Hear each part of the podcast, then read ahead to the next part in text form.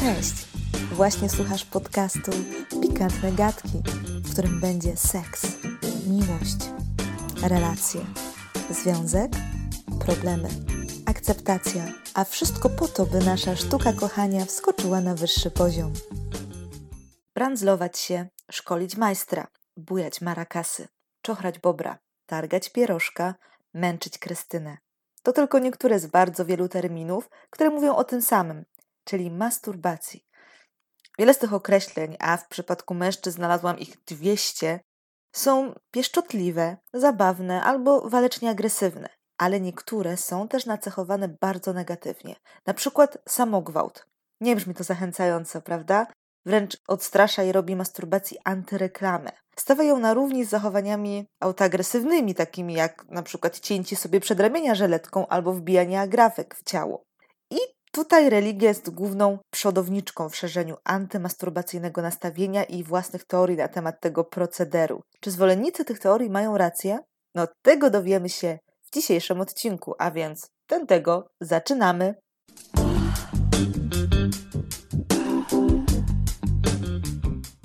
To, co teraz można usłyszeć na temat masturbacji, to pikuś w porównaniu z tym, co głoszono kiedyś.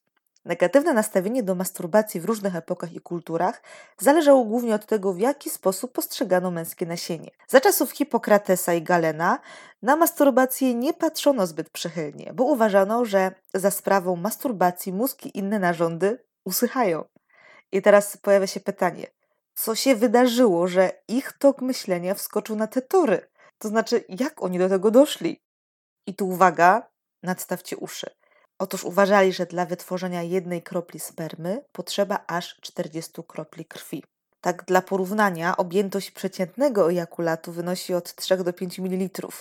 Dlatego ówcześni mężczyźni bali się masturbować, bo utrata tylu litrów krwi groziła śmiercią. A skoro takie teorie głosili lekarze, ówcześni specjaliści, którzy powinni się znać na swojej robocie, według ludzi znali się, dlaczego lud miałby im nie wierzyć? Z kolei według Epikura sperma stanowiła cząstkę duszy i ciała. Ta teoria była skutecznym odstraszaczem, lepszym niż najnowocześniejsze strachy na wróble.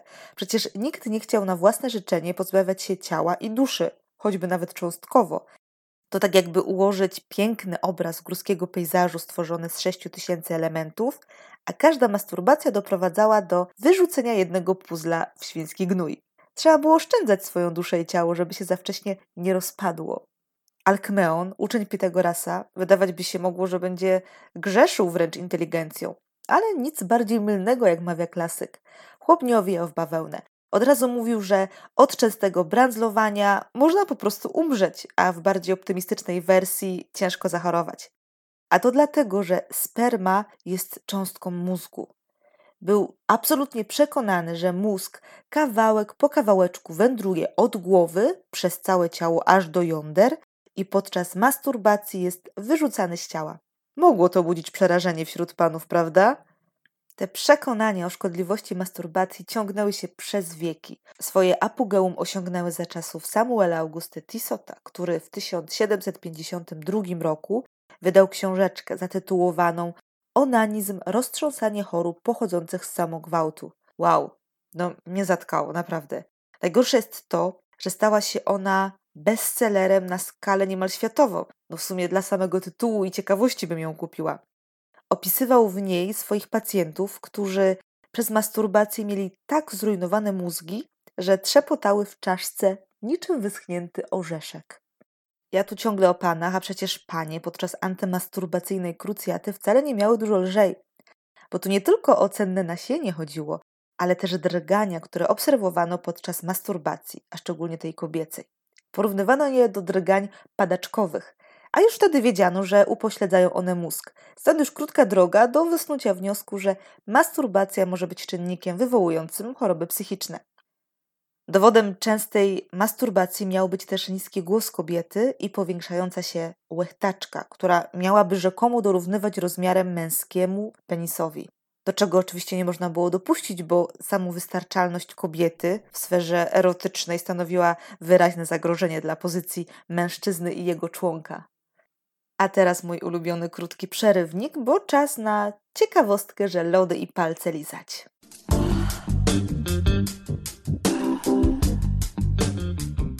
Zgodnie z prawem Lewiratu, po śmierci brata, Onan miał zacząć sypiać ze swoją bratową, zastępując w ten sposób jej męża.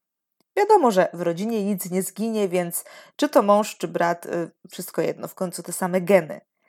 Niby fajnie, super prawo, zwłaszcza jeśli wdowa po bracie jest urodziwa. Był w tym jednak pewien haczyk, bo dzieci zrodzone ze skonsumowanej relacji tych dwojga nie będą uważane za dzieci Onana, a za dzieci jego brata. Onanowi to się nie spodobało, dlatego podczas stosunku, tuż przed wytryskiem, wycofuje członek z waginy swojej bratowej i marnuje jakże cenne nasienie. Nie spodobało się to Bogu, dlatego za ten haniebny występek zabił Onana. Surowy ten Bóg, prawda? Onan stał się więc wynalazcą stosunku przerywanego, a nie masturbacji, którą często zastępczo nazywa się onanizmem od imienia owego buntowniczego Onana.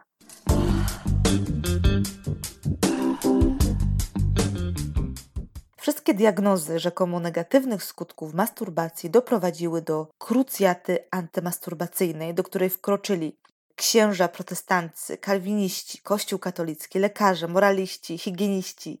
Wszyscy mówią stanowcze nie dla masturbacji i przy okazji dokładają, że jest to haniebna zbrodnia, gimnazjalny grzech, zboczenie wyobraźni, zniewaga dla skromności, zgubna korzyść i niebezpieczny dodatek.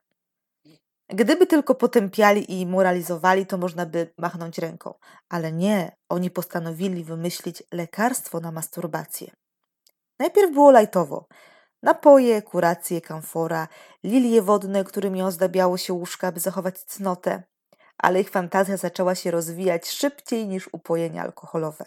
Nieźle popłynęli w swojej antymasturbacyjnej misji. W XIX wieku dr Lafont wymyślił gorset antymasturbacyjny, który uniemożliwiał dotykanie narządów. W nocy z kolei zakładało się na genitalia chłopców skrzynkę albo oddzielało się ich przyrodzenie od reszty ciała za pomocą drewnianej belki, która uniemożliwiała sięganie do krocza. Ale to jeszcze nic w porównaniu z pasem cnoty dla panów, a żeby było jeszcze skuteczniej, angielski lekarz dr Milton wymyślił pas cnoty na dzień i pierścień na penisa z kolcami antyerekcyjnymi, który miał przeciwdziałać nieprzyzwoitym czynnościom w nocy. Jeśli powyższe sposoby nie pomagały, zostawały jeszcze bardziej inwazyjne metody, takie jak elektrowstrząsy, obrzezanie albo wycięcie genitaliów. Teraz możemy sobie z tego śmieszkować, bo nic nam za haniebny czyn masturbacji nie grozi. Ale bądźmy solidarni i oddajmy hołd wszystkim damskim i męskim masturbantom i uczcimy ich chwilą ciszy, bo niebywale ciężki żywot mieli. Masturbacja powoli przestawała być negatywnie postrzegana dopiero gdzieś mm, na początku XX wieku. I słowo powoli to tutaj słowo klucz, bo zmiana poglądów wlokła się jak żółw ociężale i leniwie. Jeszcze niedawno, po w latach 70., w Polsce, ze względu na brak wiedzy w tym temacie, można było natknąć się na teorię na temat związku masturbacji z homoseksualizmem. Wszystkie te poglądy, choć wówczas głoszone przez autorytety w dziedzinie seksuologii, okazały się na szczęście nieprawdziwe. A jak jest naprawdę? O co tyle krzyku? Czy masturbacja rzeczywiście zasłużyła sobie na ten ciemny PR? No nie bardzo, bo masturbacja ma wbrew pozorom wiele zalet. Na przykład stanowi substytut współżycia płciowego, taki naturalny wentyl bezpieczeństwa, centralny element konstrukcji erotycznej. Pomaga w osiągnięciu dojrzałości seksualnej i podtrzymywaniu pożądania w toku naszego życia. Pomaga też niwelować dysproporcje między pobudliwością seksualną a częstotliwością zaspokajania potrzeb. Przydaje się zatem, kiedy jesteśmy zmuszeni oddalić się od partnera na jakiś czas, na przykład kiedy on jest w delegacji, a nie chcemy skakać w bok, albo kiedy nasze potrzeby są częstsze niż potrzeby partnera. Pomaga nie tylko dochować wierności i utrzymać związek, ale też rozładować napięcie dojrzewającej młodzieży, singlom, osobom starszym, niepełnosprawnym, chorym, albo tym, którzy nie uprawiają seksu wcale, na przykład księżom. Bo w takim przypadku masturbacja pomaga zmniejszyć ryzyko raka prostaty. Rady typu idź pobiegaj, wyżyjesz się i ci ulży nie działają w taki sposób, jak kiedyś myślano. Nie pozwalają rozładować napięcia seksualnego. Co więcej, jeszcze bardziej pobudzają. Napięcia seksualnego nie da się rozładować w inny sposób jak przez seks bądź masturbację. Jeśli będziemy się przed nią wzbraniać, jak robili to nasi pradziadowie, to napięcie i tak wyjdzie bokiem, bo na przykład eksploduje w inny sposób, jak Coca-Cola, do której wrzucacie mentosa i będzie manifestować się na przykład w snach erotycznych. Młode kobiety swój pierwszy orgazm przeżywają właśnie podczas masturbacji. Takie przyjemne doświadczenia sprawiają, że kobieta ma pozytywne nastawienie do seksu, zna lepiej mapę swojego ciała i wie, co jej sprawia przyjemność. Dzięki temu może wskazać kierunek pieszczot swojemu partnerowi lub partnerce. Seksuolodzy wykorzystują techniki masturbacyjne jako jedną z form terapii zaburzeń seksualnych i zalecają je kobietom z oziębłością płciową i zaburzeniami w występowaniu orgazmu. Mm, nie wiem, czy wiecie, ale dzieci także przejawiają zainteresowanie swoim ciałem i zdarza im się odkryć, że masturbacja sprawia przyjemność. Nie kojarzą tego wówczas z aktem seksualnym, a jedynie z przyjemnością, taką podobną do zjedzenia czekolady. Dlatego nie czują wstydu podczas masturbacji w miejscu publicznym. Wstyd pojawia się dopiero wtedy, kiedy rodzice na masturbację dziecka reagują bardzo negatywnie. Można więc powiedzieć, że masturbacja jest jakby brakującym elementem układanki, potrzebnym w prawidłowym rozwoju psychoseksualnym. Choć nasi pradziadowie używali swojej wybujałej wyobraźni do mijania się z prawdą na temat masturbacji, nie mylili się co do tego, że masturbacja może być w pewien sposób niebezpieczna. I żeby to wyjaśnić tak dokładnie, muszę powiedzieć, że mówi się o dwóch rodzajach masturbacji. Pierwsza to ta wywołana uczuciami seksualnymi, czyli pożądaniem i podnieceniem. Jest jak najbardziej naturalna i nie musi budzić lęku, bo została stworzona do utrzymania gotowości organizmu do prokreacji, utrzymywania więzi.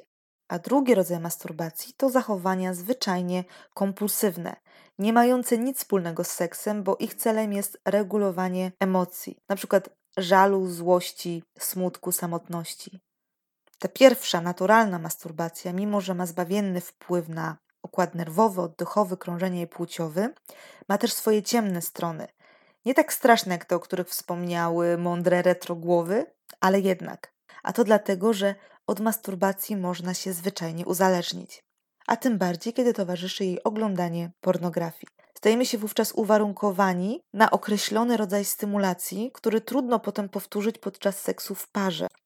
E, dla przykładu, Niektórzy mężczyźni masturbują się siadając na rogu krzesła albo kancie stołu i naciskają rantem na punkt G. Inni z kolei bardzo silnie zaciskają ręką członka. Są też tacy, którzy masturbują się szybko, mocno i bardzo mechanicznie. Dzięki temu są w stanie dojść nawet w 30 sekund. Kobieta też dojdzie szybciej podczas zabawy z samą sobą. I żeby nikt nie podejrzewał, że gdzieś ukradkiem podgląda masturbujących się mężczyzn, od razu tłumaczę, powyższe przykłady prosto ze swojego gabinetu podaje seksuolog i psychoterapeuta Andrzej Gryżewski. Wszystkie te działania, które jakby potęgują bodźce podczas masturbacji, sprawiają, że mózg chce ich więcej, no bo są przyjemne. A niestety nie da się tych schematów powtórzyć z partnerką, bo nie jest ona w stanie ścisnąć członka mięśniami pochwy tak mocno, jak robi to mężczyzna dłonią. Partner, którego orgazm jest uwarunkowany na prędkość światła, będzie miał problem z wydłużeniem czasu wytrysku podczas seksu z partnerką lub partnerem. I tu dopiero pojawia się główny problem i niebezpieczeństwo wynikające z masturbacji. Mężczyzna lub kobieta może zacząć unikać seksu w parze na rzecz seksu z samym sobą, bo jego lub jej mózg zakoduje się na taki właśnie rodzaj stymulacji. Przez to seks w parze przestanie być taki atrakcyjny.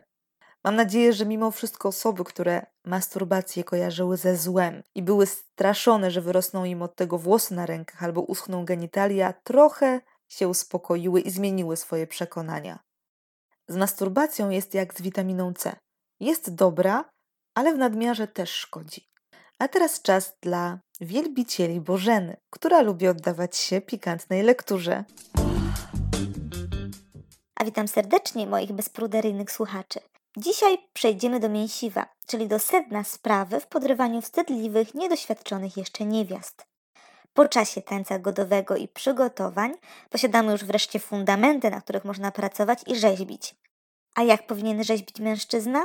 Spieszę z wyjaśnieniami, cytując słowa Tadeusza Bojżeleńskiego. Szelki rozepnij nieznacznie, by spodnie nie gniotły chuja, aby mógł wygodnie przez otworzone jednym szybkim gestem guziki cipce zawołać tu jestem. Wtedy najczulsze, szepcząc zdania, nie zostaw chwili do opamiętania, lecz całuj. Całuj ją całą jak wściekły, by pocałunki paliły ją, piekły, usta i oczy, okolice brzuszka, leciutko przy tym nadgryza jej uszka, bo są kobiety, co dla tej pieszczoty w ogień by poszły. W czasie tej roboty pomnij, byś twardą i sterczącą pałką wciąż się katulał po jej nagim ciałku. Potem, gdy cała będzie już jak wrzątek, ustami zbliżaj się do jej cycątek. I tu zatrzymaj się długo. Dookoła wędruj ustami, tak jak krąży pszczoła dookoła kwiatu. Zanim jej ujrzysz kielich najsłodszej, wspaniałej słodyczy, wszędzie zatrzymaj się na moment krótki.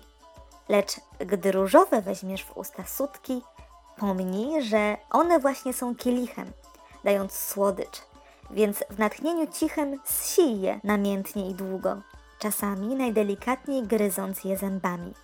Nie myśl, że wtedy w tej rozkosznej męce mają bezczynnie spoczywać Twe ręce. Jedną podtrzymaj całowane cyce, mnij je i głaskaj. Drugą poślij skrycie tam, gdzie figowy liść noszą aniołki. Wplataj palcami się między kędziorki, które skrywają cipkę pensjonarki. I wskakującym palcem z wierzchu szparki zacznij poruszać. Wtedy twa bogini bez namawiania sama tak uczyni, aby twój kutas znalazł się w jej ręku. Tarmosić zacznie nim silnie panienka, więc bacz, gdy czujesz, że sperma już goni z jajec, byś wyrwał go wtedy z jej dłoni i się nie spuścił przedwcześnie. Za chwilę jej rączka sama wróci ku twej żyle.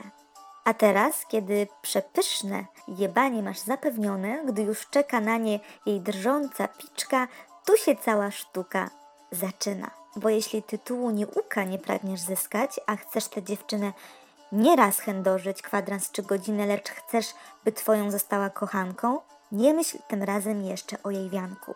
Choćby ci kutas wściekał się i palił, głupiec na pannę cielskiem wnet się wali już nie bacząc, czy płacze, czy krzyczy, jego Bogdanka cipkę rozprawiczy. I cóż za korzyść, gdy do wąskiej szpary wejdzie od razu kutas dużej miary. Dziewczyna bierze wstrętu, choćby z bólu do dalszych pieszczot. Ci, co tak pierdolą i z psychologią wcale się nie liczą, niech pożegnają się z tą młodą piczą. Pójdzie już ona pod innego chuja, co namiętności lepiej w niej rozbuja. Ty zaś, gdyś mądry, wiedz o tym, mój panie, że skarbem kobiet bywa zaufanie. Kiedy dziewica ciebie się nie boi, kiedy ci ufa, choć czuje, że stoi kutas ci ciągle, kiedy wie tym samym, żeś ni brutalem nie jest ani hamem, że jej nie gwałcisz, chociażbyś mógł gwałcić, wtedy ją zdobył naprawdę. Już kształcić możesz ją dalej w miłości arkanach, aż przewertujesz calutki almanach. Kiedy po pierwszym seansie do domu przyjdzie to dziewczę, ni hańby, ni sromu nie będzie czuło, ni wstydu, ni żalu. Przeciwnie, myśli jej ciebie pochwalą. Jaki on grzeczny, rycerski, przymilny. Ach, ileż w sobie on woli ma silnej, że mnie nie zgwałcił, choć mu pyta stała. Ach, gdybym była tak przedtem wiedziała, że niekoniecznie mężczyzn bać się trzeba i że nie każdy pragnie zaraz jebać, bo abym przedtem już była u niego. Ileż rozkoszy może być bez tego rozprawiczania, jak je pospolicie zowią mężczyźni. Jak przykrym jest życie. Dumna więc tego, że dotąd prawiczką jeszcze została bawiąc się piczką zasypia. Pewna, że od niej zależy, kiedy ci oddają i śni, że dzierży twego twardego kutasa w rączętach. Tymczasem ty już trzymasz ją w swych pętach. A co mężczyzna powinien zrobić dalej? Tego dowiemy się oczywiście w następnym odcinku.